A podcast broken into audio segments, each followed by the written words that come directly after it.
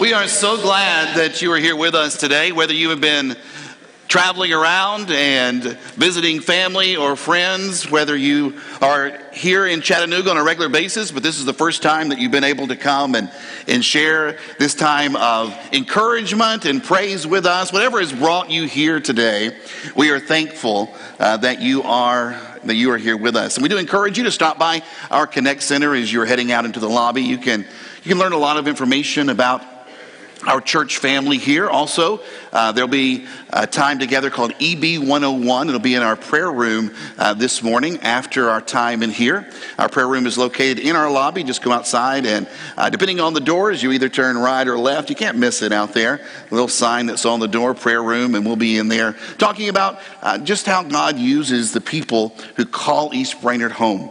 And we would encourage you to come and be a part of that if you're new to our midst, and if you would like to have more information about our, our church family. We're in the midst of a series right now called Good News, and we're doing it because there's a lot of bad news in the world. But we really believe that there is good news, and it, that good news is heaven's answer to all of the world's greatest needs. And, but we've had to be honest and say, look, our world is filled with bad news. And each week we make the point and say, you know, it's, uh, it's something that comes into your inbox. It probably uh, came via a phone call. You heard about it somehow uh, this week from a family or a friend. You had information that came into your life that you were not expecting, and it was just bad news. And if we're not careful, we can become so fixated on the bad news that we think that, that well, everything around us is just going wrong. And nothing is ever going to get better that nothing is ever going to improve, and that Tennessee will never win another football game. But it is not true. It is not true. Because I have, I have good news. I have good news today for all of you Vols who are, are suffering today. Uh, good news. There will be no Tennessee football next week. That is the good news. All right? That, um, that, is, that is the good news. But for all of our Bulldog fans who are here, you got to play Georgia the week after that, Tennessee. I'm sorry. I'm sorry. But there is no Tennessee football next next week. So, um, hey, good news. Hey, did you know that Jesus never asked anyone to be a Christian, but he did ask individuals to believe that there was good news? And you might look at your life and say, Well, I consider myself to be a Christian. I, I am a Christian. I am a follower of Christ. And, and that is wonderful.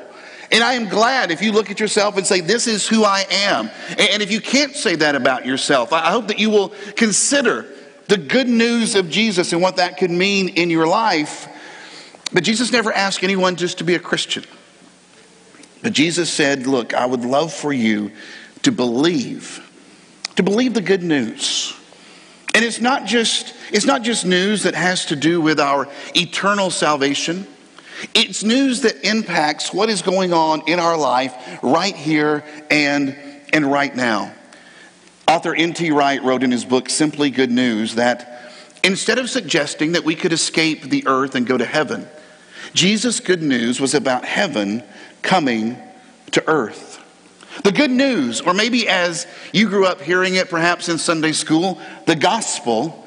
The gospel is all about what God, what God has accomplished in the past is accomplishing right here and now in the present, and then will accomplish in the future. And the good news of all of that is that you and I have the opportunity to partner with God in accomplishing His kingdom agenda. Ours is a life of relevant influence. We, we have the ability to influence others in the life that they live, and we have been given a ministry of healing and a message of hope. Because if you haven't noticed, our world has a love problem. And our world has an anger problem. And our world has a forgiveness problem. And our world has an acceptance problem and a value problem. And our world has a fear problem. And yes, our world has a sin problem. And as followers of Jesus, we have good news because there is healing and there is hope in the kingdom of God. We have a message and we have a mission. It's why scripture says that the grace of God has appeared that offers salvation to, to all people, everybody. salvation is available. And the root meaning in Hebrew of salvation is to be broad and to become spacious and to enlarge. It is this idea that there is deliverance from an existence that has become compressed and cramped and confined. You see, in Christ, what God is doing, God is throwing open the doors and ushering us into an existence that is highlighted by justice for the marginalized, mercy for the outcast, and humble fellowship. Grace is the key that unlocks the door to this broad and spacious existence, and Jesus Christ is the mediator of this grace. And here's good news good news there is unhindered access to this salvation. There are no ethnic, there are no gender, and there are no social barriers. Everyone has access to the king of this kingdom. And so it's why we get excited. It's why there is enthusiasm for the follower of Jesus Christ. Because there is good news. It's why Paul would write to individuals living in the most infamous city of his time, and he would say this I am so eager. I am so eager to preach the gospel to you who are in Rome. For I am not ashamed of the gospel, because it is the power of God that brings salvation to everyone who believes. Paul says, Look, I've got some great news. And I can't wait to get there and share it with you church people. Now, I don't know if you knew this or not, but the gospel, the good news, is not just for those people who don't know Jesus. For some reason, we've got into our heads that this idea of gospel or good news, well, it's for the non follower of Jesus. It's for that individual that is not considered to be Christian. And yet, Paul writes to a group of Christians living in Rome and says, You know what? I can't wait and come talk to you about the good news. He wants the church people to get on board with this. He wants the Jesus people to understand that more than just being a message about how that, yes, there is heaven, and yes, there is God, and yes, there is salvation in Christ, that there is good news for the life that they are living right here and right now. He says, I want to come and talk to you about your cramped and compressed existence. And I have news that has the ability to change your life, no matter your background or your religion or your family of origin. And let's just be honest. Maybe you're here this morning and, and you consider yourself to be Christian, you consider yourself to be a follower of God, but you have never experienced the true salvation that the good news offers because you're still living that cramped existence. You don't realize that you are unhindered when it comes to the life that God has called you to live. And Paul, Paul, when he's writing this, he is stoked. I mean, he is excited. He says, I prothumos, I eagerly want to come. It's a word that means I am ready, I am willing, I am not weighed down by any resistance. There is excitement in his pen, there is passion in his words. He's that eight year old on Christmas Eve that can't go to sleep because he knows what's going to be happening the next day. He's the 16 year old who pulls out the driveway for the first time that can't wait to get to her friend's house. He's the, the 22 year old that has just gone on that special date and can't wait to get home and to let everybody know what has happened and how this special someone is truly changing their very existence and their future. That is Paul as he's talking about the good news that he wants to be able to share. He has good news and he cannot wait to share it. There's excitement. And he can't wait to get to the people of Rome. And that hope, that hope that is found in the good news of Jesus Christ, well, it's that hope that we continue to want to be excited about, don't we? You see, I want these guys that are over here in middle school and high school to be excited about the good news of Jesus Christ. I don't want it to be something that is just some churchy thing, that some obscure idea that is talked about in Bible class, but I want them to really believe that following after Jesus is good news and it can have an impact in their life, in the life of their friends, and the life of their family. I, want you, even though maybe some of you, you've been at church and done church things, it seems like all your life, I want you to have a renewed excitement about the good news of Jesus Christ because of the impact that it continues to have in your life. You see, in the coming weeks, we're going to we're going to find how that Paul believed the good news of Jesus could impact and, and change hearts that were clouded by racism and, and sexism and materialism. And in fact, Paul felt like Jesus was the answer to all the isms of the world. You just think about some of the problems maybe that you have or some things that really upset you, all of these different isms that we see in our news feeds. And Paul says, Hey, I've got good news. I've got good news for that. And I want to share it with you. Believe the good news. It was a message that he wanted everyone to hear. So, midway through a letter that he would write to individuals living in Corinth, he explained his strategy for sharing the good news. He said, Even though I am a free man with no master, I have become a slave to all people to bring many to Christ. When I was with Jews, I lived like a Jew to bring the Jews to Christ. When I was with those who follow the Jewish law, I too lived under that law. Even though I'm not subject to the law, I I did this so that I could bring to Christ those who were under the law. When I'm with the Gentiles who do not follow the Jewish law, I too live apart from that law so that I can bring them to Christ. But I do not ignore the law of God, I obey the law of Christ. When I am with those who are weak, I share their weakness. For I want to bring the weak to Christ. Yes, I try to find common ground with everyone, doing everything I can to save some. He says, I do everything to spread the good news and to share in its blessings. Guys, I think we need to learn something. I think we need to learn something from Paul. He says he was a free man, that being he was not obligated to conform to anyone's ideas or opinions. He says he had been set free in Christ, and the only obligation he has was, was to be conformed to Christ. And yet he surrendered himself, actually making himself, he says, a slave to everyone. He said, so that he might be able to share the good news with as many people as possible. Paul says, Look, I became as a Jew to the Jews. I walked like a Jew, I talked like a Jew, which was pretty easy for him because that's how he was raised. He was Jewish. He went along with their customs and their laws just as long as just as long as nothing violated his walk with Christ. And he did this in order to relate and to connect and to impact the Jews with the message of Jesus. To the non religionist, he became like those who did not observe the Jewish law. He walked like a Gentile, he talked like a Gentile. He went along with their customs and beliefs just as long as, as those customs and beliefs did not cause him to violate his walk with Christ. He did this in order to relate to and to connect to and, and to impact the non religious with the message of Jesus. To the legalist, Paul acted like a legalist, conforming to their laws and ceremonies. He went along with their, their petty rules and regulations without becoming entrapped and, and bound down by their legalism. To the liberal, he was a liberal, though he never went beyond the law of Christ. He conformed to their ideas and to their opinions in order to have an open door, in order to be able to share the message because his desire was to relate to and connect to and impact people with the message of Christ. And he states, he says, Look, here is why I'm doing it. I don't want there to be any, any misconceptions. He says, I'm doing this because I have become all things to all people so that I might possibly be able to save some.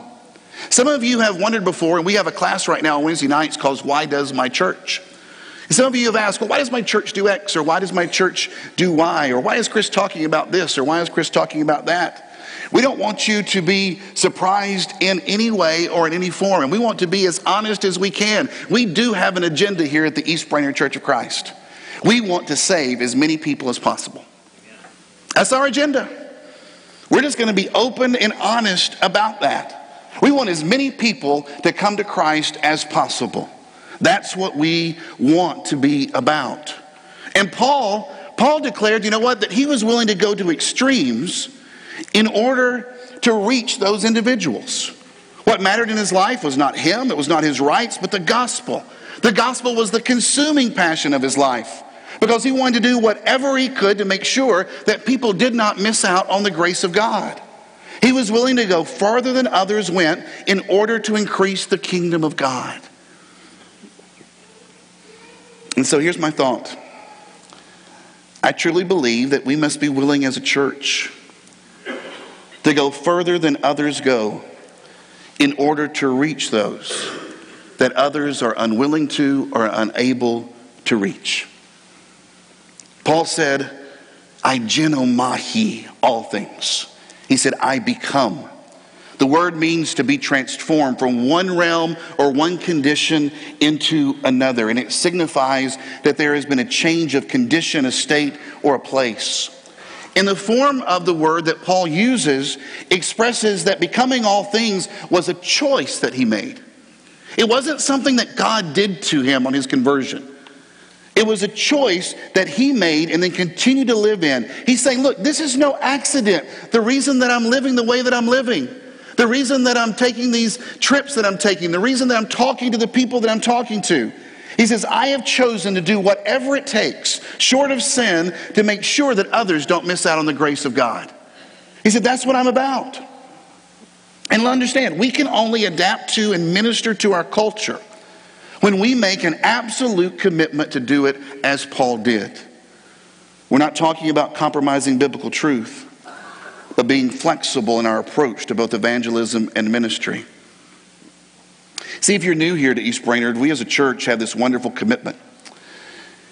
We have a commitment to pattern ourselves after those first faithful men and women that you read about in the New Testament.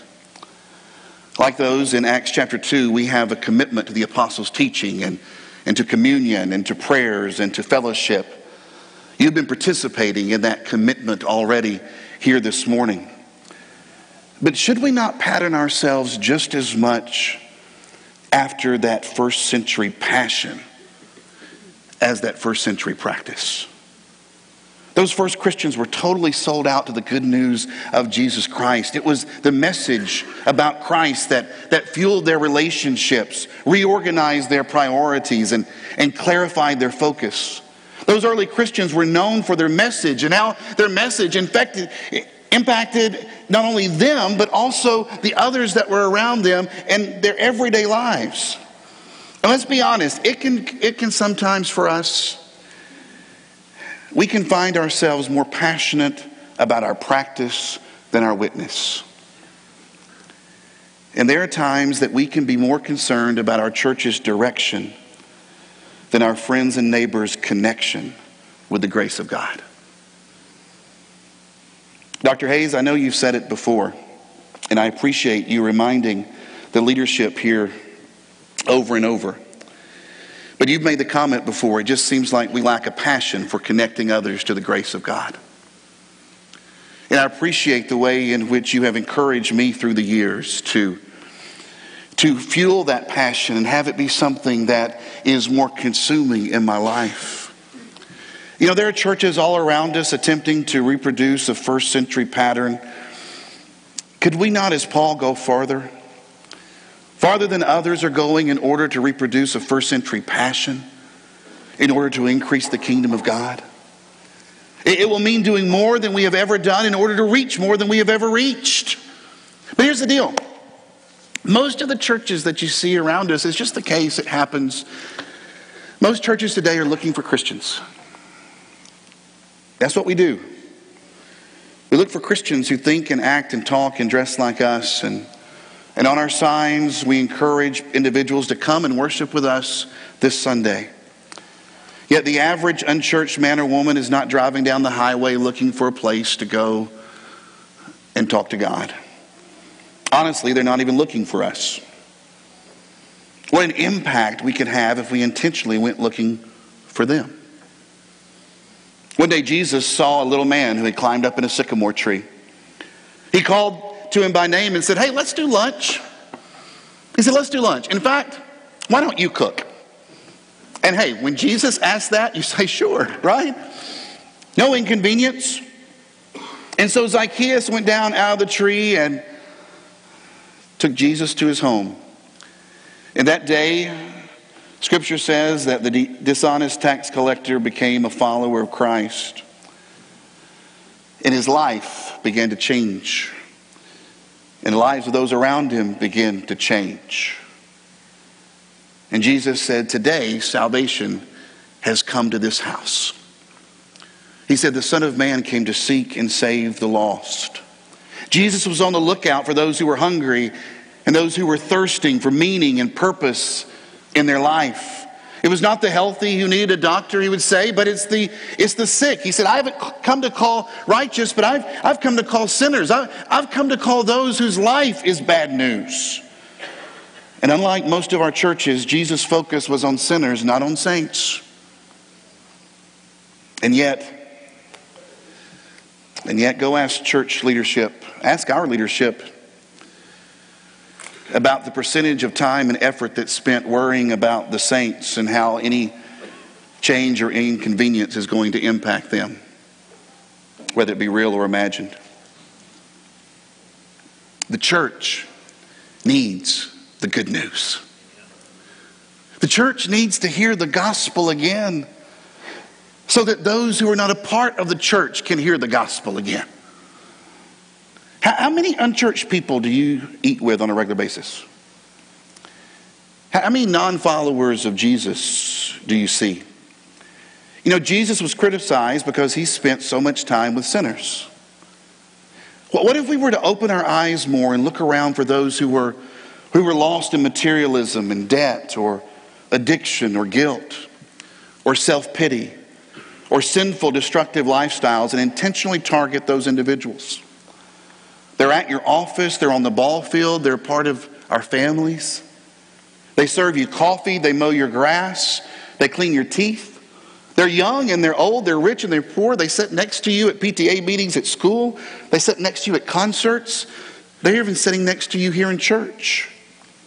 They're every man and they're every woman. And we intentionally focus on these not because of some judgmental desire to correct or admonish, but because we truly believe that there is good news that offers life on a different level. And we want to be able to share that because we believe that gospel has impact, not just in the life to come, but in the life that is right here and right now. I've encouraged you to do this before, and I want you to do it again. But perhaps what you need to do today is to jot down a little notebook the name of a person or persons that you interact with the most often through the course of the day of the week. And this person is going to become your one or your two. And you begin to pray for him or her. And that name represents a person who is of extreme value to Jesus Christ. And therefore, they become of extreme value to you, to me. That name represents someone in whom we are going to invest and invite. By that, I mean invest time and energy in getting to know them. And then invite them not just to a program or service here at church, but invite them to your house for a meal. Invite them to Starbucks and invite them to Einstein's. Say you'll take your lunch break and reschedule some things so that you can have time to share with them. Remember, your job isn't to drive people to Jesus, you lovingly show him to them. It's the idea of saying, Look, I know you're struggling and going through some difficulty right now because of some choices that you've made. How, how, how is that all working for you? I, I, just, I just wonder if you would be interested in considering some things that Jesus has said about life. Because I really believe that there's good news found in Jesus Christ. And I'd like to talk to you about that. You faithfully plant the seed with strangers and with friends. You look for opportunities knowing that God will give the increase. Now, here's the thing if you don't want to have a one in your life, then do not pray for one. And you won't see anybody. But let me tell you, if you start praying for that one, if you start praying for God to open your eyes, if you start praying for there to be a time at lunch, if you start praying for there to be a time after school, if you start praying for there to be a time in your neighborhood, then let me tell you something. You better be ready to step up. You better be ready to be filled with excitement with the good news because there's going to be an opportunity that is going to come your way. You never know how God may use you to build a bridge to someone that you come in contact with and a word for each of us who call this place home. A, word for, for those who say that, that I'm a part of the East Brainerd church family. This morning, you may have passed someone else's one. You might, you might just be sitting right behind them right now. You may have held the door for them. You might have handed them a cup of coffee. You, you, you never know when someone else's one is going to walk through our doors and come into your sphere of influence. So we, so we better make an extra effort to smile and, and be welcoming and engage and, and, and talk. You know, when, when we come together for times of praise, Derek often will lead a couple of songs and, and then he'll say, hey, let's, let, let's, welcome, let's welcome each other. And, I don't know, maybe you've thought before, weren't we just doing that out in the lobby? Weren't we welcoming people in the parking lot? Weren't, we welcoming people on the steps? We might have missed your one. You, you might have missed the one uh, of somebody else that's, that's here sitting close to you this morning. And we want to give you as much opportunity as possible to meet somebody else's one and to be able to welcome them and say, you know what, I'm glad you're here. Thanks for coming today. For whatever it is that brought you, we are glad that you are here because we believe that there is good news. See, we've got to treat every stranger that we meet as if they are somebody else's one who have been prayed over because someone else has prayed for this moment, for this encounter. And you know what? Satan would love nothing more than for, than for a careless and selfish act to get in the way of this one seeing Jesus. Satan would love for my gossip to be overheard. And Satan would love for me to keep to myself. And Satan would be thrilled if I complained about the way someone was dressed or if I refused to lift my voice in praise. He would be overjoyed if the reason someone else's one chose to resist the call of Christ was because of me. Paul said, I have become all things. I have chosen this. I have chosen to become all things to all people. And so, you know, if that means that I have to give up my seat, I give up my seat. If that means I have to be inconvenienced by changing Bible classrooms because those rooms get filled and I've got to go somewhere else, then I change Bible classrooms. If that means I have to spend less time catching up with friends and more time getting to know strangers, then that is what I'll do.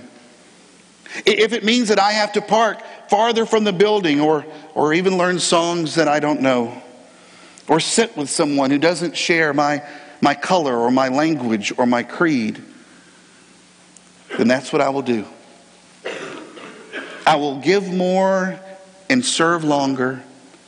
I will forgive freely and love deeply. I will come early and I will stay late.